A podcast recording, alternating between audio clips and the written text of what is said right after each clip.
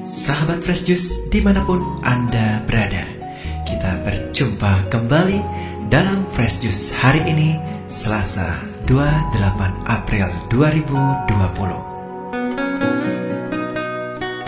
Bacaan dan renungan hari ini akan dibawakan oleh Bapak Sandi Kusuma dari Tangerang dengan tema Keluarga adalah Gereja Kecil. Selamat mendengarkan.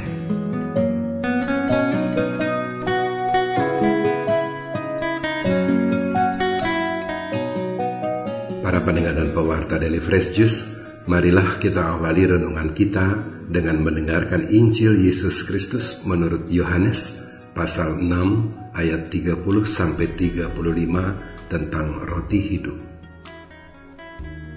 Di rumah ibadat di Kapernaum, orang banyak berkata kepada Yesus, "Tanda apakah yang engkau perbuat supaya kami dapat melihatnya dan percaya kepadamu?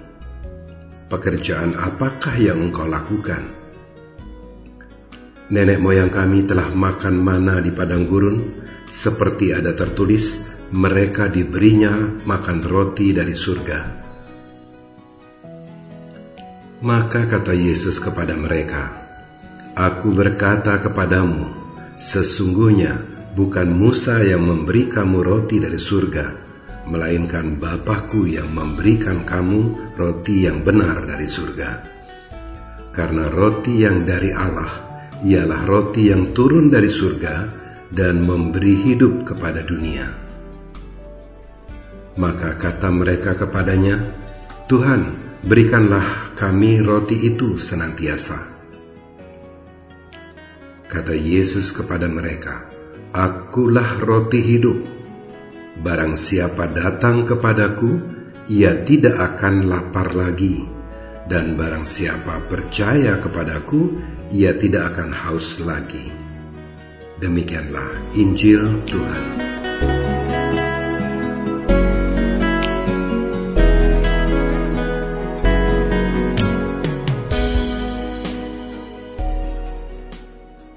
Pendengar dan pewarta Daily Fresh Juice, dahulu saya merasa iri hati terhadap bangsa Israel. Membaca dari kitab keluaran, Tuhan sangat memanjakan mereka.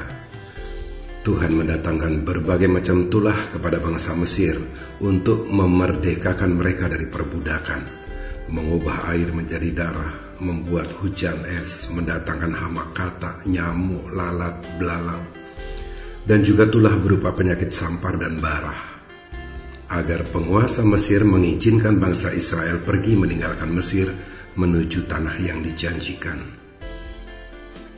Setelah keluar dari Mesir pun, mereka tetap mendapat pertolongan Tuhan. Air yang rasanya pahit diubah menjadi manis, laut pun dibelah sehingga mereka selamat dari kejaran tentara Mesir. Mereka memenangkan perang melawan bangsa Amalek oleh karena pertolongan Tuhan.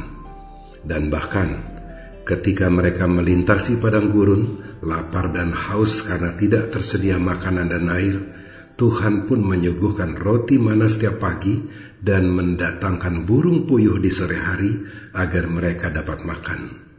Selama 40 tahun Tuhan menyediakan makanan bagi mereka.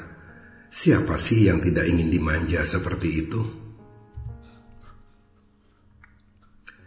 Dari bacaan Injil yang kita dengarkan tadi, Nampaknya orang-orang yang berkumpul di rumah ibadat di Kapernaum juga menginginkan seperti yang dialami di zaman Musa.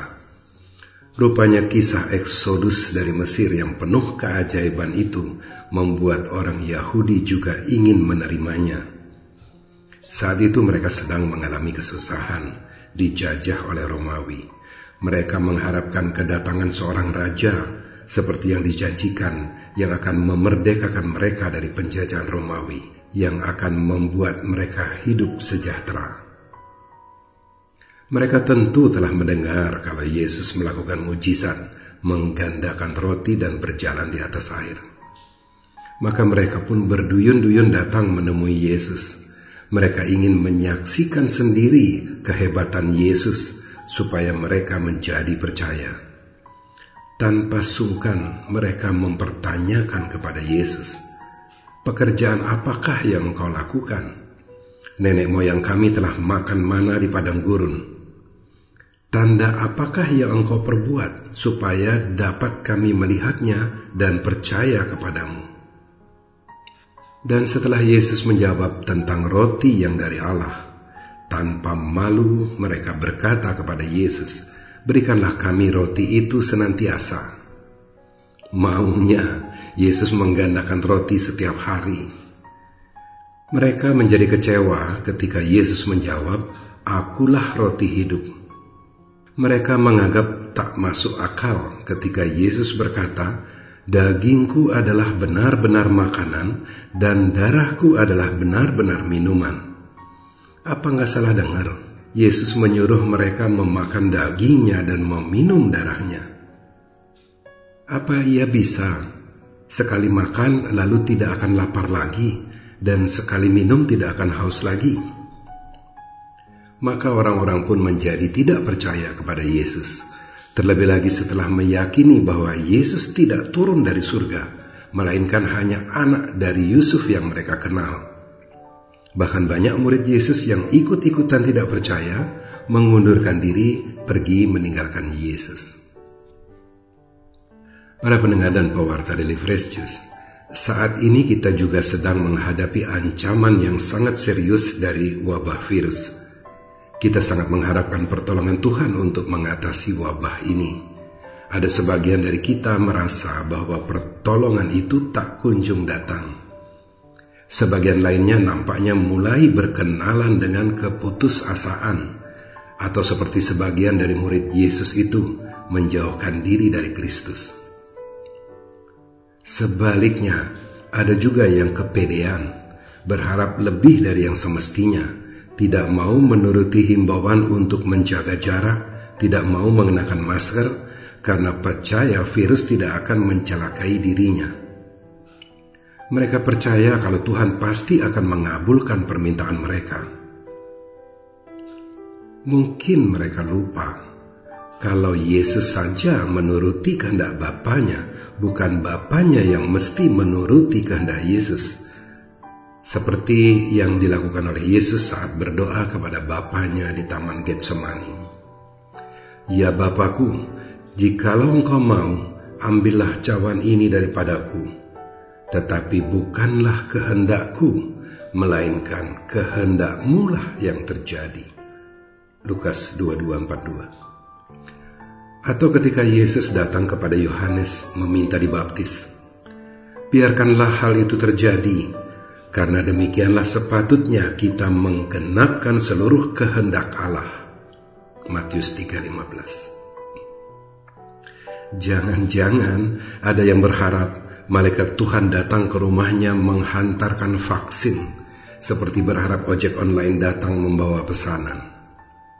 Atau berharap gereja mendirikan tongkat ular tembaga supaya siapa pun yang memandangnya akan sembuh. Adalah kenyataan kita tidak bisa lagi datang ke gereja untuk merayakan Ekaristi. Hari Raya Paskah pun kita peringati secara sangat sederhana di rumah Anak domba Paskah yang dikorbankan untuk menyelamatkan manusia itu nampaknya tak cukup memberi makna. Lalu apa sesungguhnya makna dari peristiwa ini? Apakah Tuhan sudah mulai meninggalkan kita? Saya rasa tidak. Saya meyakini bahwa pertolongan Tuhan telah datang melalui para ahli medis dan juga pemerintah. Kita telah diminta untuk menghindari kerumunan tinggal di rumah masing-masing. Pertanyaannya, mengapa kita mesti tinggal di rumah, menghindari pergi keluar rumah? Para pendengar dan pewarta Daily Fresh Juice, ketika saya mesti mematuhi anjuran untuk work from home, saya merasa sangat sedih melihat kursi-kursi kosong di kantor karena tidak ada karyawan yang masuk kerja. Tetapi ketika saya menyadari bahwa para pelanggan kami yaitu hotel-hotel juga pada tutup. Ya memang tidak banyak lagi yang mesti dikerjakan di kantor. Hari-hari pertama saya bekerja di rumah, terjadi perubahan di dalam diri saya. Ternyata selama ini saya menjalani hidup sebagai orang lain, mendahulukan kepentingan para pelanggan dan memimpin karyawan di kantor. Hanya sedikit waktu untuk keluarga saya, untuk istri dan anak-anak saya. Saya ini seorang suami dan juga seorang ayah. Lalu mengapa selama ini hanya sedikit waktu yang saya sisihkan untuk mereka? Pandemi telah membuat kami sekeluarga berkumpul di rumah, siang dan malam, membuat saya berkesempatan melihat Erna dan anak-anak bekerja sama, mencoba resep masakan, membuat kue. Tak ada lagi pembicaraan soal memesan makanan secara online. Mereka bekerja sama membersihkan rumah, mencuci pakaian, dan kami merayakan Ekaristi di rumah eksklusif, tak ada orang lain. Memang kami tidak mengantri untuk menerima komuni, tidak ada komuni. Tak mungkinlah hosti dikirim ke rumah kami pakai ojek online. Dari bacaan Injil yang tadi kita dengarkan, jelas sekali pesan Yesus. Akulah roti hidup, roti yang dari Allah, yang turun dari surga, dan yang memberi hidup kepada dunia. Lalu saya merenung, di manakah saya hidup selama ini? Ke gereja hanya seminggu sekali, itu pun hanya dua jam saja. Selebihnya saya hidup di kantor, pulang ke rumah hanya untuk mandi dan tidur saja. Lalu di mana saya bisa menemukan roti hidup itu? Roti yang memberi hidup kepada saya dan keluarga saya. Ecclesia Domestica, gereja domestik gereja kecil ada di keluarga saya. Tempat di mana Tuhan kita Yesus Kristus ingin tinggal dan mengajak segenap anggota keluarga untuk mengambil bagian dalam karya ilahi, untuk mengalami kehangatan kasih Kristus, untuk mengalami kekudusan Kristus dalam persekutuan keluarga.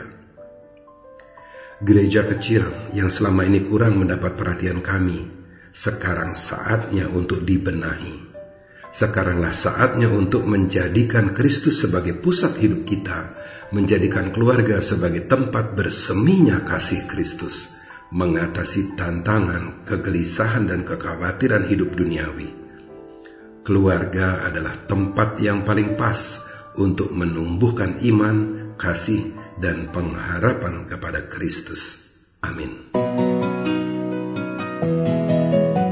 Sahabat Fresh Juice, kita baru saja mendengarkan Fresh Juice Selasa 28 April 2020. Segenap tim Fresh Juice mengucapkan terima kasih kepada Bapak Sandi Kusuma untuk renungannya pada hari ini. Sampai berjumpa kembali dalam Fresh Juice edisi selanjutnya. Jaga kesehatan dan salam Fresh Juice.